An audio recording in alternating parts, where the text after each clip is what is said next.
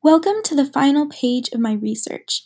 To wrap it all up, I cover the topic of sustainability, which truly brings all the topics together, focusing on the future of technology within education in regards of how to maintain it. There is some overlap with accessibility, as one of the main points is ensuring the effectiveness of the technology in use, but one of the unique points is how to finance it all. Featured on this page is a podcast that directly explains one of my sources, which I was particularly excited to find.